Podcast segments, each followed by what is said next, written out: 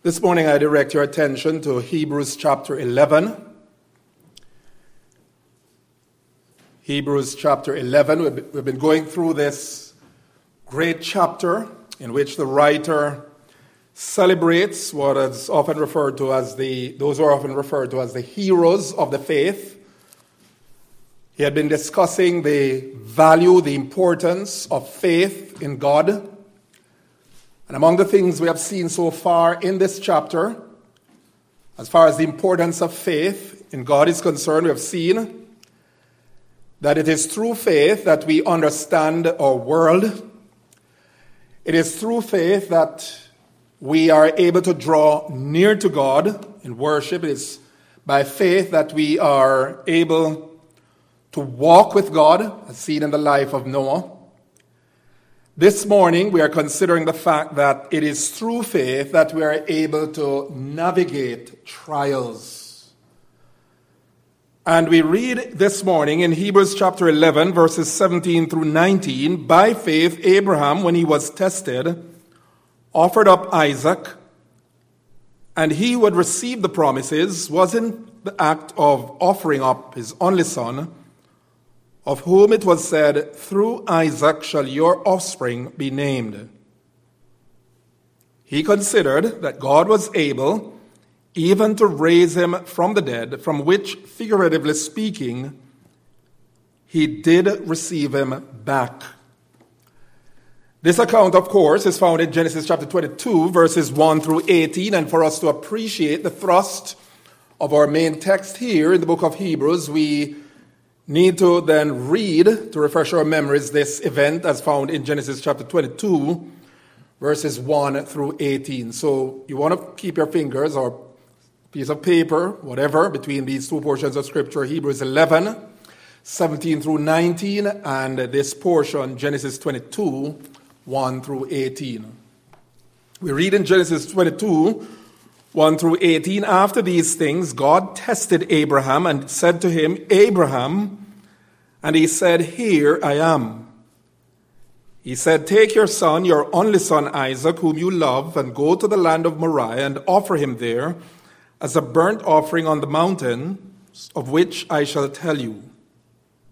So Abram rose early in the morning, saddled his donkey, and took two of his young men with him and his son Isaac. And he cut the wood for the burnt offering and arose and went to the place of which God had told him. On the third day, Abraham lifted up his eyes and saw the place from afar. Then Abraham said to his young men, Stay here with the donkey. I and the boy will go over there and worship and come again to you. And Abraham took the wood of the burnt offering and laid it on Isaac his son. And he took in his hand the fire and the knife, so they went both of them together. And Isaac said to his father Abraham, My father. And he said, Here I am, my son. He said, Behold the fire and the wood, but where is the lamb for a burnt offering? Abraham said, God will provide for himself the lamb for a burnt offering, my son. So they went both of them together. When they came to the place of which God had told him, Abraham built the altar there and laid the wood in order and bound Isaac his son and laid him on the altar on top of the wood. Then Abraham reached out his hand and took the knife to slaughter his son. But the angel of the Lord called to him from heaven and said, Abraham, Abraham. And he said, Here I am. He said, Do not lay your hand on the boy or do anything to him. For now I know that you fear God, seeing you have not withheld your son, your only son, from me. And Abraham lifted up his eyes and looked, and behold, behind him was a ram caught in a thicket by his horns. And Abraham went and took the ram and offered it up as a burnt offering instead of his son. So Abraham called the name of that place, The Lord will provide. As it is said to this day, On the mount of the Lord it shall be provided. And the angel of the Lord called to Abram a second time from heaven and said, By myself I have sworn, declares the Lord, because you have done this and have not withheld your son, your only son. I will surely bless you And I will surely multiply your offspring as the stars of heaven and as the sand that is on the seashore, and your offspring shall possess the gates of his enemies. And in your offspring shall all the nations of the earth be blessed, because you have obeyed my voice. Looking back at this portion, the opening phrase after these things harks back to six tests, six previous tests that God had put Abraham through. And this seventh test, we would say, was the test, the test of all tests that Abraham had ever faced. Among the considerations that made this command of God to Abraham such a challenging one, such challenge to his faith, were these. First of all, this command given to Abraham struck at the very heart and center of his affections. The poignancy of this command and its challenge to Abraham's faith can be detected in these words Your son, your only son, whom you love, offer him as a burnt sacrifice. The command was clear. God was demanding of Abraham that which was very near and dear to him, his one and only cherished son. And yes, Abraham had another son, we know, by the name of Ishmael. And for sure, it would have been a great challenge to his faith to even think of offering his son, or any of his sons for that matter. But from the standpoint of this narrative, Isaac was his one and only cherished son. That's what the Word of God says. And how so? Because in Genesis chapter 17 and verse 19, as well as verse 21, as well as chapter 21 and verse 12, God had made it emphatically clear to Abraham that he would enter into covenant not with Ishmael, but with Isaac. Isaac specifically was to be that seed through whom all the nations of the earth was to be blessed.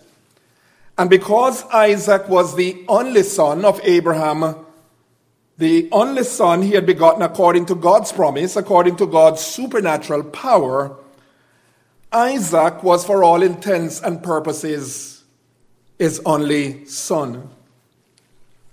But then Isaac was Abraham's special son because he, as we know, was the son of his old age. Abraham had Isaac when he was 90 years or rather 100 years of age. This was a son that God had promised him. This was a son for whom he had waited for as many as 25 long years. And now that God was commanding Abraham to slay his one and only cherished son, his one and only beloved son on the altar as a burnt offering, we can only imagine the magnitude of challenge it was to this man's faith. Second, not only was the command one that struck at the very heart and center of Abraham's affection, affection, but it was a command that seemed contrary to reason. By human reckoning, this command seemed totally irrational. You see, God was calling Abraham to offer up that very son in whom all the promises of God to Abraham were centered. And should Isaac be slain, that would certainly seem a glaring contradiction of God's promises and God's purposes with respect to Isaac's descendants as well as the nations of the world. This command of God to Abraham seemed contrary to reason because it would mean the destruction of the very one through whose line the Redeemer, the Lord Jesus, would come. We can see suggestion of that in Galatians chapter 3 and verse 16. It was through Isaac's seed that Messiah, the Lord Jesus, would come as Redeemer. And so the promise that God gave to Isaac that through his seed all the nations of the earth would be blessed, we would say had, if, if Abraham killed Isaac, it would mean the total destruction of that promise. Furthermore, were Isaac to be sacrificed, that would seem to square uh, that, that's the opposite. It would seem not to square with the integrity, the trustworthiness, the faithfulness of God who had made this promise. From a human standpoint, what might have been going through Abraham's mind at this point? Abraham may have thought, after taking me and Sarah through such long period of waiting.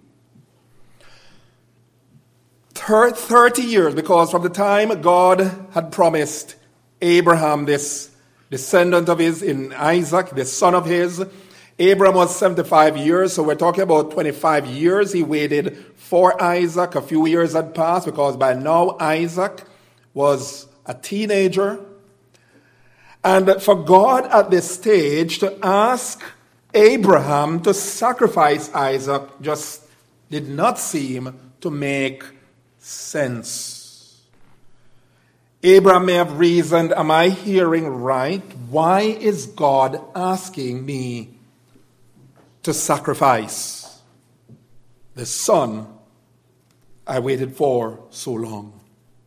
And humanly speaking, such questions are natural, but how in fact, the question is, how in fact did Abraham respond to this command of the Lord? Again, we refer to Genesis chapter 22, and the thing that strikes us first of all is the promptness of his obedience, the promptness of his obedience.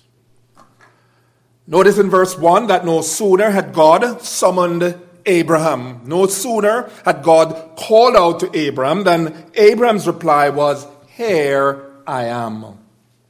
Here I am.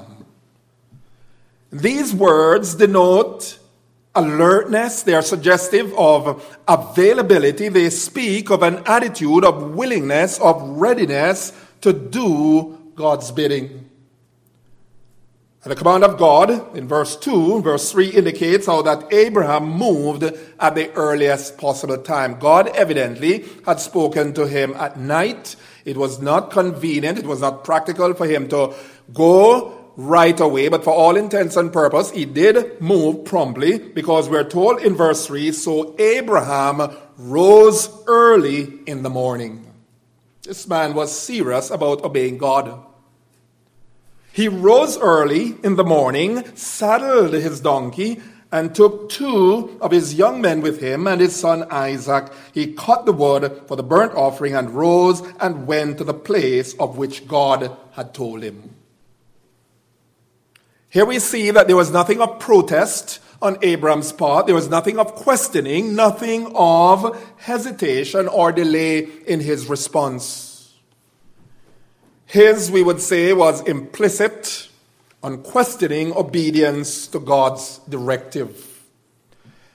His was dutiful obedience to God despite what appeared to have been the strange, irrational nature of God's command. Not only was there the promptness in his obedience, promptness of his obedience, but secondly, we notice the perseverance of his obedience. The perseverance of his obedience. Look at verse 4. Word of God tells us on the third day, Abraham lifted up his eyes, he saw the place from afar. Here it was, this man Abram was determined to obey God. He had been traveling all of three days to the place where he was to sacrifice his son. And on the third day, he lifts up his eyes and he saw the place where Isaac was to be slain as God had commanded him. He saw it afar off, the Bible says.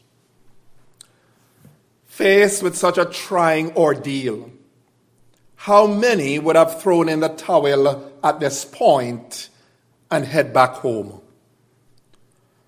As one Bible teacher notes, he had ample time, that is Abraham, he had ample time in his three days journey to have reasoned himself out of his purpose and to have persuaded himself that there must have been some mistake. Three days he is traveling, and it suggests there the perseverance of his obedience. He was intent, he was determined to obey God at all costs.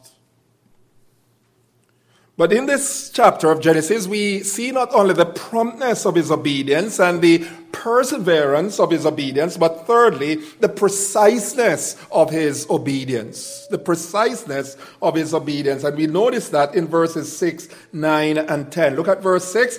Abraham took the wood of the burnt offering, he laid it on his son Isaac, and he took in his hand the fire and the knife, so they went both of them together. Verse 9, when they came, here it comes to the place which God had told him. Abraham built the altar there, laid the wood in order, bound Isaac his son, laid him on the altar on top of the wood. Verse 10, then Abraham reached out his hand and took the knife to slaughter his son. Preciseness of obedience. He did, or he was in the process of doing exactly what God would have him do. And similar to verse 3, here we see in verses 6, 9, and 10 that in his every move, Abraham was intent on doing God's will. We see clearly the very detailed, practical, preparatory steps Abraham took so as to ensure that God's will was done. So that as challenging as the command was, as challenging as this command may have been, Abraham set not only his mind and heart, but he set his feet, his hands to obeying God. Now, jump for, forward to our main text in Hebrews chapter 11. And there in verse 17, we read, By faith, when he was tested, Abraham offered up Isaac, and he who had received the promises was in the act of offering up his only son. Well, that's where we stopped in Genesis. Now, the thing to note here is that although Abraham did not literally offer up his son Isaac as a burnt offering, and why did he not literally offer him up? Because God stopped him. And although God stopped him, although Abraham had not literally slain his son, from the standpoint of the Word of God, he did offer him up. He offered him up in principle.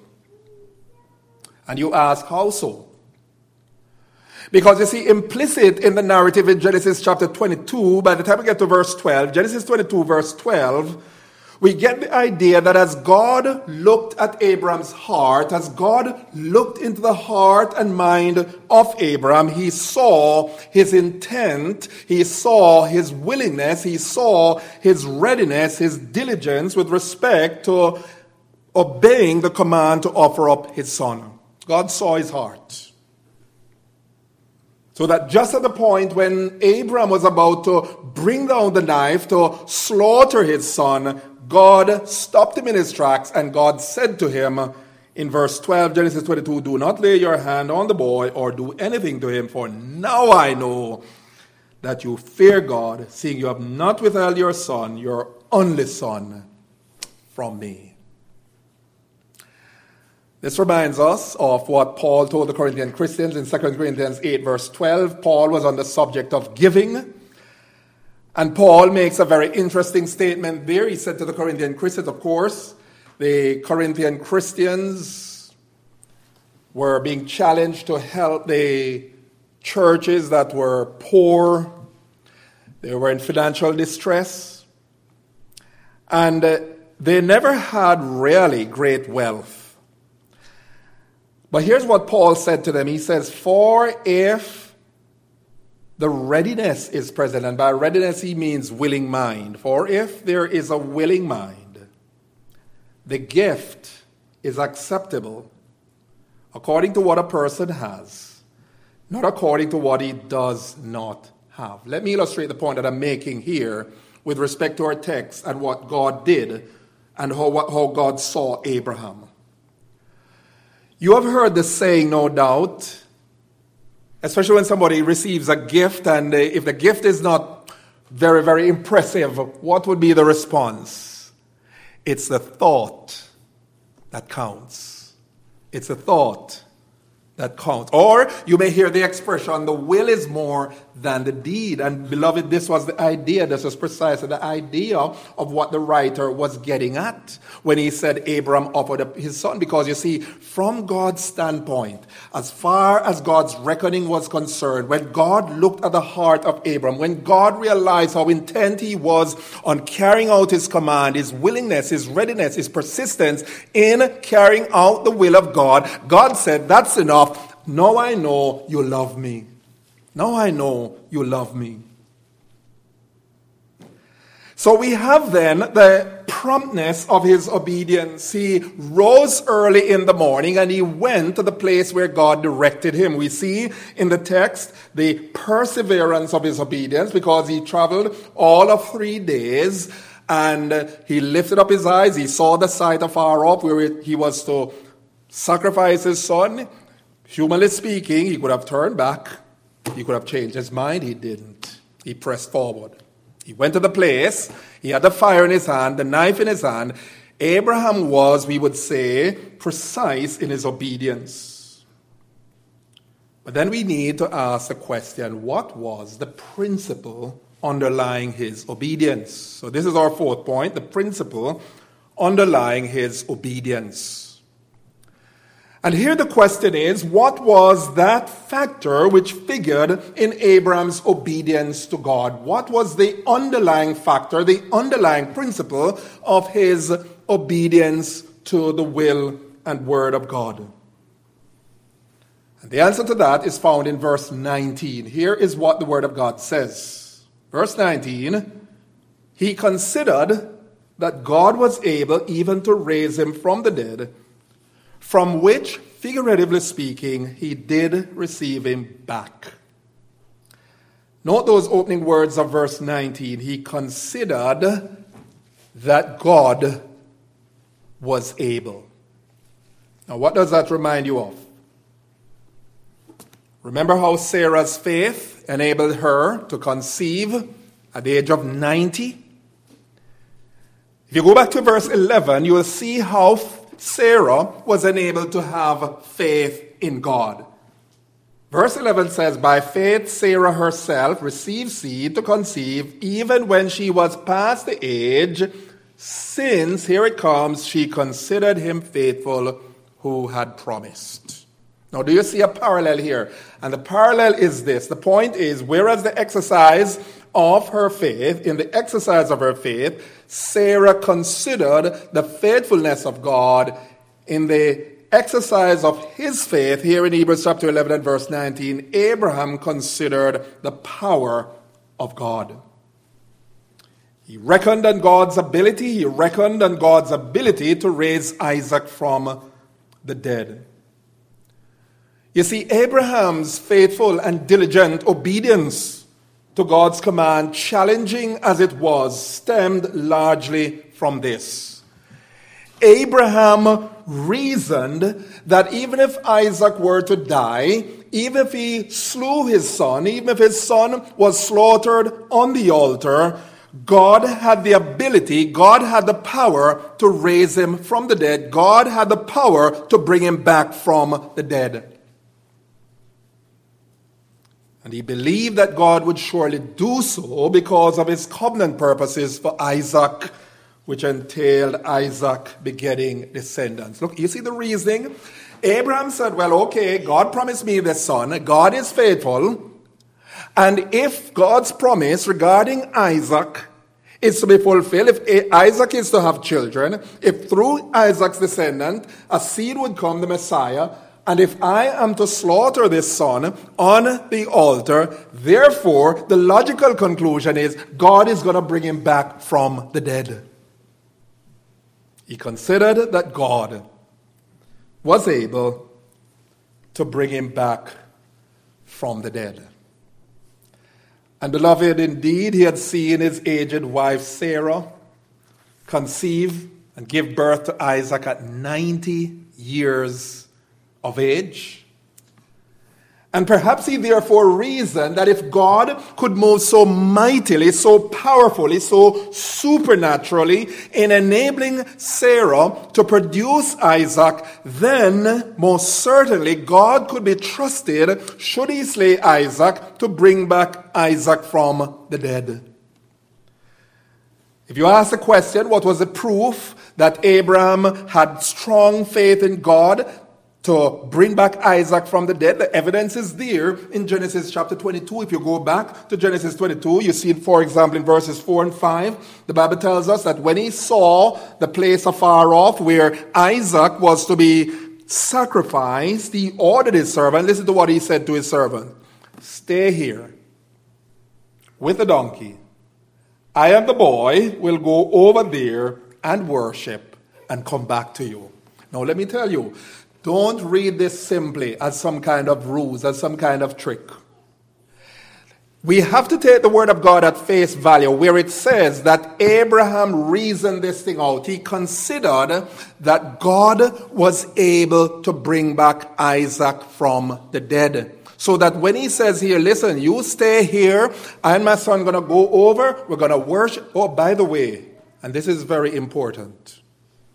It is easier said than done, but I want for us to notice a principle here. Abraham is undergoing a severe testing, right? He's undergoing a severe trial. The trial that concerns his affection for his son. He's being told to sacrifice his son, to give up his son.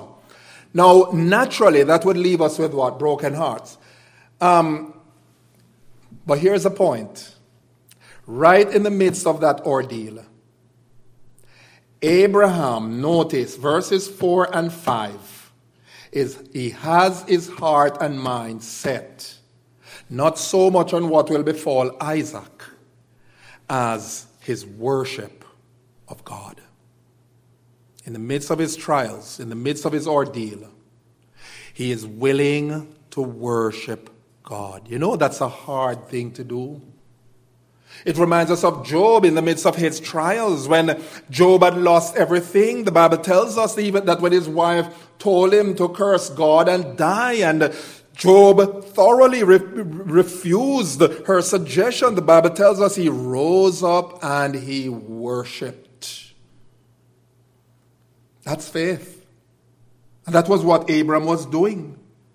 He said, Stay here with the donkey. I and the boy will go over there and worship and come to you. Here we see what tremendous faith in God this man Abraham had. He had faith in God as the God of resurrecting power. Now, as we said last week, that the doctrine of the afterlife was not exclusively, it's not a doctrine that is exclusively in the New Testament. The Old Testament saints knew of it. Abraham clearly believed in the resurrection of the dead. In fact, long before Abraham, the patriarch Job believed in the resurrection of the dead. You remember what Job declared in Job 19 verse 25? He says, I know that my Redeemer lives and that on the latter day I, I, he, I shall stand, he shall stand on the earth and though worms destroy this body, yet in my flesh I shall see God he says, I shall see him for myself and not another. And Abraham believed in the resurrecting power of God. And may I suggest to us, beloved, it was such faith in God, it was such faith in God, as the God of resurrecting power that sustained Abram all the while he was making his way up to Moriah, and even to the point when he was bringing down the knife to slay his son. His belief, his faith in the resurrecting power of God. Indeed, it was such faith by which he was able to overcome any temptation to let his affection for his son get in the way of obeying the will and word of God. And so Abraham, we could say, was able to pass this test. He was able to pass this test with flying colors this test of love to God, this test of loyalty to God because of what he thought, because of what he considered regarding God. And that is very important. In fact, the Greek word that is used here in this verse for considered is a different Greek word from that which was used earlier for Sarah when, it, when the Bible says that she considered him faithful. The word he uses here in verse 19 is the word from which we get our English word logic, which has to do with reasoning. So the point is this Abraham reasoned, he thought carefully, he considered truths about God, and he came up with a conclusion. He came up with a conclusion that God was able to bring back his son from the dead. Oh, beloved, here we come to see once again that faith is not, faith is not essentially a matter of feeling. Faith is not some kind of irrational impulse. Faith is, we would say, a reasoned thinking activity. Oftentimes you'll hear people say, listen, you can't follow reasoning when you're dealing with faith. Not entirely true. Not entirely true because Abraham reasoned this thing out. He put one and one together and he came up with a conclusion that magnified the power of God. Faith is not some kind of irrational impulse. Faith is not make believe. Faith, rather, we would say, is an activity in which one applies the mind to truths concerning God, truths which provide the warrant, the confidence to trust Him. And that's what faith is. Faith is founded on the facts of God's Word, which tells us who God is and what He is like. And that is very important for us to see. You see, Abraham, because of what he knew of God's power, because of what he knew of God's faithfulness, concluded that God could be trusted without fail. And so his response of obedience to God was not based on how he felt but what, on what he knew and understood about God. And the truth, my friend, is this to the extent that we know the truth of God's character, the truth of God's power, will be disposed to trust Him. A lack of faith in God oftentimes derives from what? Scarcity of knowledge concerning who God is. If we are going to know what it is to trust God, if we're going to know what it is to have faith in God, we must, our faith in God must be informed by the Word of God. Faith is not something that springs out of our hearts, out of our heads. It doesn't come about from a vacuum. Faith is founded on the Word of God. Faith comes by hearing, and hearing by the Word of God. Scripture tells us, Romans chapter 10 and verse 17. And so the question for us this morning is this when faced with trying situations, when faced with testing situations, situation of great testing, circumstances which seem humanly uh, speaking to make no sense, the question is do we resort to the Word of God? Or do we let our feelings our emotions take over driving us into panic? Do we let the Word of God inform us as to who we are dealing with, the God we are dealing with? Or do we follow our impulses? Do we follow our emotions? Do we follow what's natural, our default reaction, and so be driven into panic? Abraham could have done that, but no. What did he do? He considered. He considered, he reasoned. What was the basis of his reasoning? Truths that he knew about God. Isn't this what the prophet Daniel says in Daniel chapter 11, verse 32? Daniel says this The people that know their God shall be strong and shall do exploits.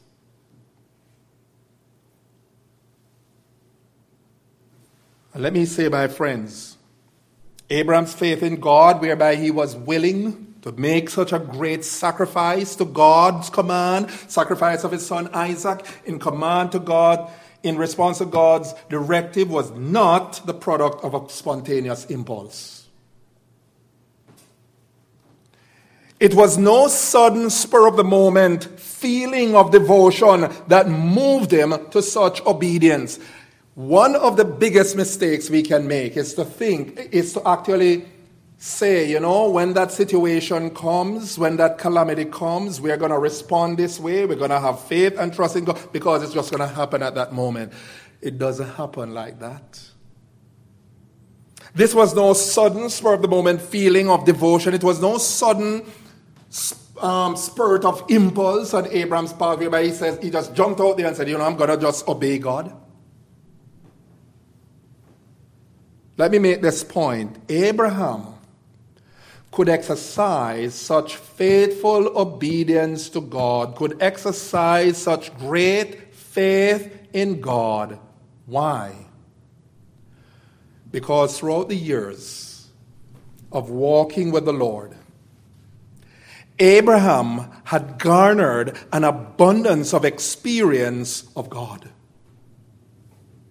Abraham had garnered abundant evidences that the God he knew and worshiped was the living, all powerful God who could see him through any test, through any trial. I said at the opening, and I did not have time to go through them that what we have in Genesis 22, you notice the opening line after these things. After what things? After the series of tests he had been through, because he had been through six. The first of those tests was when he was asked to leave his country, his homeland, and his father's house. Another test was when the king of Sodom was offering him the spoils of battle. Abraham said, I've sworn to the Lord Most High, the possessor of the earth, that I'll not even take a shoe latchet. In other words, God is going to be my provider. He had been through various tests, and what happened? Abraham, of course, he slipped sometimes, he failed. But here's the point. All throughout those years, he was walking with the Lord. He was building his altar. Read the Genesis narrative. He kept building these altars. He makes a mistake of going down to Egypt. He comes back. He goes back to Bethel where he pitched his altar, his tent at first, and he worships the Lord. His is a life of continual, consistent trust in God. He's passing the various tests. He's not perfect. He fails here and there. But the point is this. He's building up a reservoir of experiences of God's faithfulness. He has seen God's work. And here's the point that we are making. Abraham, we could say, was providentially prepared for this trial, this final testing of his faith by the previous crisis through which the Lord had taken him. And so, as a man of proven, time tested faith in God, Abraham was able to pass this final test, this seventh test, to the delight and glory of God. What's the lesson here for us, beloved? The lesson is this that you and I do not pass testing and trials of, of crisis proportions simply by sudden, spur of the moment impulse. If we are not walking with God, and I'm challenging myself as well this morning, if we are not being faithful to God in the little things and the little crises we face, the little day to day trials we face, if we're not trusting the Lord, and if we are not seeing the Lord bring us through those situations as we trust Him, it is hardly likely that when the big moment comes, we're going to all of a sudden trust Him. It doesn't work that way. Faith begets faith. Typically, the way we come through critical times of testing from God is by proven, persistent faith in Him and obedience to Him over the long haul. That was true of Abraham. We also learn, beloved, that we come through critical times of testing from God. How? By reckoning, by considering truths we derive from His Word concerning who He is. The Word of God is very important. Our walk with God is important, yes. The experience of our walk with God over the years, but also, first and foremost, the Word of God. As Walter Henrichsen rightly concludes, he says this faith builds faith. The person who trusts God for the little things in life finds his confidence in God growing in proportion for the big things. Abraham's previous walk of faith prepared him for his willingness to offer his son Isaac. Let's consider finally the result of his test, this test that Abraham faced. Abraham, having proven the reality of his love for God, the text in Genesis lets us know that his son was spared from death, for God did not really require his sacrifice. What God really wanted to know was where his loyalty lay. The B part of verse 19 says that, of our text says that figuratively speaking, he did receive him back from the dead. That was the reward of Abraham's faith. First of all, he had God's commendation, he had God's delight. Second, he got back his son. And how delighted Abraham must have been as he watched Isaac getting married having children, having seeing grandchildren around him. That was the reward of Abraham's faith in God, his obedience to God. We have application this morning. I want to close with these questions. And I ask myself these questions, and you need to ask yourself these questions. Question is In what do you trust when your circumstances seem to make no sense? When everything seems irrational, when you can make no sense of what's happening, and the natural response is to panic, is to pull out your hair, is to go frantic. The question is, in what do you trust? Well, here's the point. If you're panicking, if I'm panicking, it shows that we're not trusting in God. We're trusting in ourselves. We are trusting in something else or in someone else. The question is do we look to common sense? Do we look to human reason, mere human reason, or do we trust in God? And the question is how can we trust God if we do not know Him? And how are we going to know Him if we are not in His Word? You see how important the Word is? And then the final major question this morning, because this is what the text is all about, both in Genesis, but more so in Genesis. The big question is who or what is priority in your life? Who or what dominates your affection? The question is if God were to put you through the test today and it was a test to determine where your loyalty lies. Would it be that your loyalty, your affection is centered in yourself, in your son, your daughter, your spouse, your friend, your closest friend? Remember those sobering words of our Lord Jesus in Matthew's Gospel, chapter 10, verse 37. He said this He who loves father or mother more than me is not worthy of me, and he who loves son or daughter more than me is not worthy of me. This test that Abraham faced, beloved, was a test of his faith in God. It was a test of his loyalty to God, and more so, it was a test of his love, of his affection for God. Was it his son Isaac, or was it God, the Lord, who took center stage in his life. And Abraham proved beyond the shadow of a doubt what mattered most in his life. We need to look at our priorities because here's the point trials, testings, crises have a way of bringing out what is important to us. And the question is should we be going through some major crisis? Would it be evident to ourselves? Would it be evident to others looking on that what's most important to us is God and our faith in Him, our love for Him. May God help us.